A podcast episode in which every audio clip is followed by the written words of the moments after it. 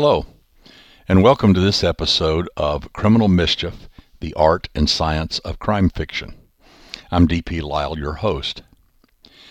This episode, I'm starting a new series that I'm going to call Forensics for Crime Writers. And the purpose of this is to kind of walk through the world of forensic science and kind of help explain to writers out there how to use this forensic science in their stories in other words, make it understandable, make it usable, make it accessible so that you can get the, the science right in your story, as well as understanding about how forensic science actually works in the real world. Uh, it doesn't really matter what genre you're writing in. This obviously is geared toward crime writers, but even if you're writing historical fiction or you're writing cozies, you need to know what is available in the criminal investigation world because you don't want to stub your toe. You can't just completely ignore things, even though you may not dwell on them in your story. So let's begin uh, by talking briefly just what does forensics mean? Well, it really means of the law. So if you're looking at forensic science, uh, a discipline, how does it differ from medical science or other science is that it is filtered through the eye of the law. In other words, through the legal system, the medical legal system. If you look at uh,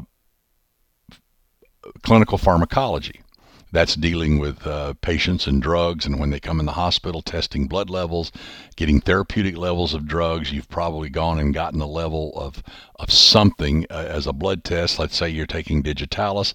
They send you to the lab to get a, get a lab test to determine what the level of that is. That's all clinical pharmacology. Uh, Forensic toxicology is really the same science. It's looking at the same molecules, the same drugs, the same everything, but it's looking at it from the point of view does this have a criminal component? Does this affect the behavior uh, of a person, the death of a person, uh, an accident, an accident. Simple thing is um, a breathalyzer test. If you wreck your car, they're going to find out if alcohol was involved in the in the accident and, and are you culpable from that point of view hopefully not but it happens so forensics is an old old old term even though the science is very new it comes from the roman forum and the, that root word is where we got forensics. Forum led to forensics. What is that? Well, the forum was where people met in the old Roman villages. It would be the town square, if you will. And they would sit there and they would, you know, converse with one another. They would exchange ideas. They would have political arguments. They would buy and sell stuff. So it was a marketplace also. Oh, and by the way, they also performed uh, trials there. So they were public trials. So it became a, a legal location, if you will, for where trials were, t- were, were take, uh, took place and people would be tried and convicted or acquitted or whatever. So the forum was the place where justice was meted out. And so from all that, the word forensics came. But let's look what is at the heart and soul of forensic science when you come to crime writing or you come to criminal investigations. Well, it's the office of the coroner. Now, those of you who write historical fiction, how far back can you go and still use the term coroner? Well, it turns out really a long way. Perhaps all the way back to before the Norman invasion. It's unclear as to exactly when the term was first used, but it is mentioned as early as 871. However, it generally became accepted um, when uh, King Richard Plantagenet, also known as Richard the Lionheart, officially created the coroner position in 1194. The term literally means crowner of the king or the keeper of the pleas of the crown. In other words, it was involved in all things that could be criminal for the crown, for the king. It was later, much later in 1887, that the Coroners Act was passed and the coroner officially existed, if you will. You've also heard the term medical examiner, or ME. That's a more modern invention. Uh, probably in the late 1800s, um, France and Scotland uh, developed this position and then it migrated to the U.S. you would think that a medical examiner was a medical professional with at least an MD degree and hopefully a pathology degree and hopefully a forensic pathology degree. But that's not always the case, as we will see. Sometimes these uh, guys are just no different than uh, than the coroner, and we will see almost anyone can be a coroner. First, let's look at what the coroner is. Judges in general are of two types non inquisitional and inquisitional. Now, under English law, which we adopted in the U.S., they're non inquisitional. And what that means is the judge sits over the trial. He will control the uh, evidence input from both sides. He will lay down the law, if you will, if people are acting up or stepping out of bounds. But he does not actually go out and investigate crimes. He doesn't go gather evidence. He doesn't bring evidence into the courtroom or uh, in, in any manner investigates the crime. He simply is the trier of the facts that are brought before him and then tries to apply them to the law as best can be done. An inquisitional judge, like they have in Spain and Russia and other places, actually takes invol- involvement in the uh, crime investigation itself. They will go out and go to crime scenes and talk to people and you know interview witnesses and suspects and uh, look at the evidence and gather the evidence and all of that stuff. It's very inquisitional. What this means is they have a lot of power. And lo and behold, the coroner has that power. He is more or less an inquisitional judge. The coroner can subpoena evidence. He can force people to come before him and testify. Uh, so he has a great deal of power. Now, this power is derived through the court, but the court pretty much supports the coroner whenever he wants something.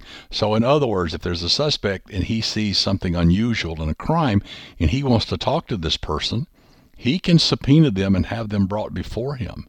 And you've heard of coroner inquisitions, and that's kind of what it is. They bring all the evidence in before, and the coroner kind of oversees all of it and says, hey, you know, we want to submit this to a, a, grand jury to see if we can get an indictment, or maybe the police will take that evidence and the district attorney will get an indictment.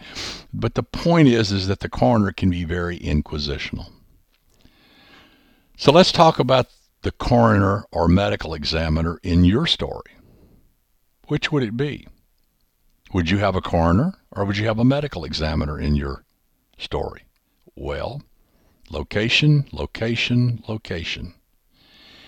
This position is a county level position. So it means that every county, theoretically, in the country has its own coroner. Now, that's not true because it's expensive, and a lot of counties will get together and have their own coroner, or a state will have a state coroner level, and some counties would just defer to that. But it is a, a county position, and each county can decide whether if it's going to use a coroner or a medical examiner. Now, you would again think that these were two different terms, but they're almost they're almost uh, interchangeable. In fact, they are interchangeable. Just because they call one a medical examiner and that's a more elevated term, if you will, than coroner, it doesn't mean that they're any different. So, how do these people get these positions? Well, they're appointed or they're elected. That's pretty much it. If they are elected, then they run for office like the sheriff and many other positions within the county, and whoever gets the most vote gets the job. Or if the county commission appoints them, then the county, county commission decides of the candidates which one they're going to appoint to be the coroner. Okay, so it can go either way, and it varies from county to county. So, what does most jurisdictions require for someone to be a coroner? Well, you have to be of a certain age, maybe. You have to not have a criminal record, maybe. You have to live within the county, maybe. There's a lot of maybes there because each county can do what they want. There have even been situations where teenagers, high schoolers, have been appointed to the county uh, coroner position. It's funny, but it's real. It happens. So, bottom line is there are no real qualifications to be the coroner, which really adds great leeway in you in telling your story because let's say you have a teenager or say you have an alcoholic or you have a, a an incompetent ass you know that's your county coroner or someone who is corrupt, who is who is on the dole, who is being bribed by some criminal organization or some criminal or being threatened. I mean, all of these things come into play because these people are just regular people. Remember, Floyd the barber could have been the coroner of Mayberry. All he had to do was either be elected or appointed, depending on how the county Mayberry set in ran their business. So you can see a lot going on there. So, whether it's a medical examiner or a coroner depends upon the county where your story takes place. So, do a little research. All you got to do is Google the county and go there and look at the county commission, look at the coroner's office, look at the police department, the sheriff's department, whatever. You will find the officers and you will see that they have a coroner system or a medical examiner system. But the point is, is that the coroner or medical examiner does not have to be a physician, a pathologist, or a forensic pathologist. Often in smaller jurisdictions, it's the undertaker, the guy who runs the funeral home. Why is that? Well, they're used to handling dead bodies, and people don't like to handle dead bodies, but the undertaker is very good at that. He's also seen a lot of dead bodies, so he can say, well, this looks like, you know, a gunshot wound, or this looks like head trauma from an auto accident, and he will, you know, determine the cause of death and sign the death certificate, and life will go on. That doesn't mean he's correct, and it doesn't mean that this is the right way to do it, but that is the way it is done. So you need to research the county that you've set your story in. And if you've even created a county, kind of go to the state and see how many counties have medical examiners, how many have coroners, and then kind of tailor it to that. Or at the end of the day, you can do what you want to do as long as the story is believable. But do some research on that. Many years ago, I spent time over at uh, the Clark County Coroner's Office. This will give you an example of what I'm talking about. Now, Clark County is where Las Vegas is. And I spent an afternoon with the coroner over there. He was a great guy, just wonderful. And we saw everything the lab had to offer and talked for hours. It was a great visit. But he was not a medical doctor. In fact, he was a homicide detective for many, many years, I think two or three decades. And then he ended up getting the coroner position. Well, you know, he's got to make all these medical legal decisions, but he's not qualified to do that. But he had three associate coroners that would that were all forensic pathologists and they did all the medical work and at the end of the day he did the work of the coroner. So the point being is that the coroner does not have to be the medical professional that you see on TV. It can be anyone. So I think you can see the storytelling implications here. Again, Floyd the barber. So what does the coroner actually do? You know, we know, we see him doing autopsies and doing all this stuff, but, but what does he really do? He really does so much more than that. And you need to know this for your storytelling because the coroner may be involved in any one of these things. First of all, he's got to determine the cause and manner of death. Now, I'm going to do a different uh, a podcast on those on those issues later and kind of flesh this out for you so you know a little bit more about this. But the cause of death is what killed the person, and the manner of death is by whose hand and what for what purpose. There are five manners of death: accidental, suicidal, homicidal, natural, or I don't know. Sometimes you can't tell. You just don't know. So the coroner has to determine that. Well, that's so important because let's say he says it's natural. You know, that grandpa died in the nursing home. They didn't smother him with a pillow to get his money. He died, you know, because he's old and frail.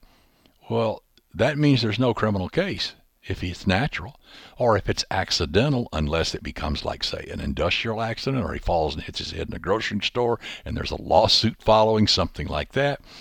Uh, if it's suicidal, usually that does not bring about criminal charges either, but it may be investigated by an insurance company if they have a clause that says something like uh, suicidal deaths they're not covered and the family may sue and now the, insurance company is defending its money and they're going to get uh, their guys on board and they're going to start investigating this and say no he was killed by somebody or they're going to say no it was suicide when they say it was homicide. Well you can see the conflict that goes on here. Each side's going to say it's this or that and they're going to argue about it. But usually criminal investigations don't follow up unless it's determined homicidal.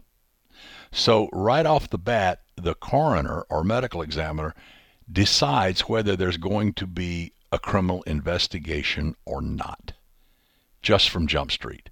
So that's a huge decision. Then he'll also determine the time of death as best he can. This is called the estimated time of death because that's what it is.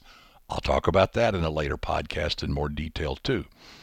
But this is critically important because the time the person died will determine who has an alibi and who doesn't, who was at that location and who wasn't. Um, if a husband comes home at six o'clock at night and finds his wife dead and says that she was fine when he left home at eight o'clock in the morning, and the time of death is determined to be, you know, between one and three in the afternoon, and you know he was, uh, you know, 50 miles away in his office, fine. But what if the time of death is between six and nine a.m.? Well, he was there. So now he becomes a suspect. So the time of death is critically important. Now he will also, the, the coroner will, it will supervise the collection of um, of evidence around a body. Let's say there's a murder case and someone's found in a home in a living room and they've been murdered. Well, the police control the crime scene and the crime scene investigators and the forensic people will control the crime scene, but the body belongs to the coroner. Now, ideally, the police that first arrive on the scene and all that will protect the scene and they will not disturb the body. Well, that said, there are certain things that they have to do. First, they have to make sure that the person's really dead. So if they go over and check the person for a pulse and find out that they're cold and stiff and they've been dead for hours, that's one thing. They may reach into the pocket and pull out a wallet, even though that's controversial, but they should because identifying the victim early on is critical in any criminal investigation. Time is money in this circumstance. So they the coroner controls the body, and so the coroner or a coroner's tech usually will come to the scene, look at the body, do their photographs, gather any trace evidence off the body that, that that's going to be loose and fall fall away, then they will bag the body, tag the body, and take the body back to the uh, to the coroner's office uh, for the autopsy and the the postmortem examination. So the body belongs to the coroner. So they're responsible for the body and all the evidence that is attached to it, if you will. They also Coroner may be called in to identify unknown corpses or even skeletal remains. In this latter situation, they may call in a forensic anthropologist to help with this.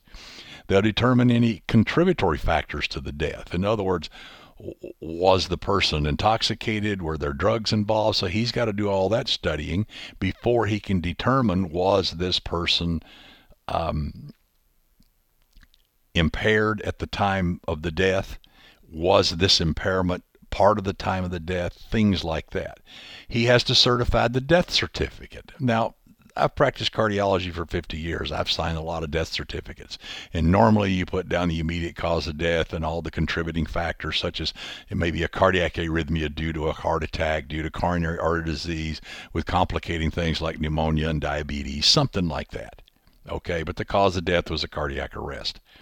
And I signed the certificate, and the coroner has to sign off on that you know, and they rubber stamp it all the time unless there's something really goofy about it. And then they can launch their own investigation. Remember, they're inquisitional. Sometimes you don't sign a death certificate because you're not sure why the person died. Well, that becomes what we call a coroner's case. This is true of someone who's brought to the ER and dies immediately, or sometimes dies within 24 hours of admission to the hospital, or sometimes dies during some procedure, a surgical procedure or an invasive procedure of some type these will more likely become coroner's cases, and the coroner will get involved on some level. Um, it, this varies from jurisdiction to jurisdiction, but that happens. But the coroner is involved in all of this. He may also examine living people for their injuries. So there may be a victim of a of a crime that survived and they had bite marks or they had certain bruises or they had certain lacerations. The coroner can examine that person so that he can see the injuries firsthand and determine determine to his best judgment how, where, and why these occurred. He will also go to the court and present expert testimony. Now, he may not go himself. He may have his uh, uh, uh crime lab techs go in there. He may have his DNA specialist. He may have his fingerprint specialist. Because remember, he oversees the crime lab in most jurisdictions, not all. But he can call these people in to testify in his behalf. But at the end of the day, he's the guy ultimately responsible for supplying this information to the judge and the jury.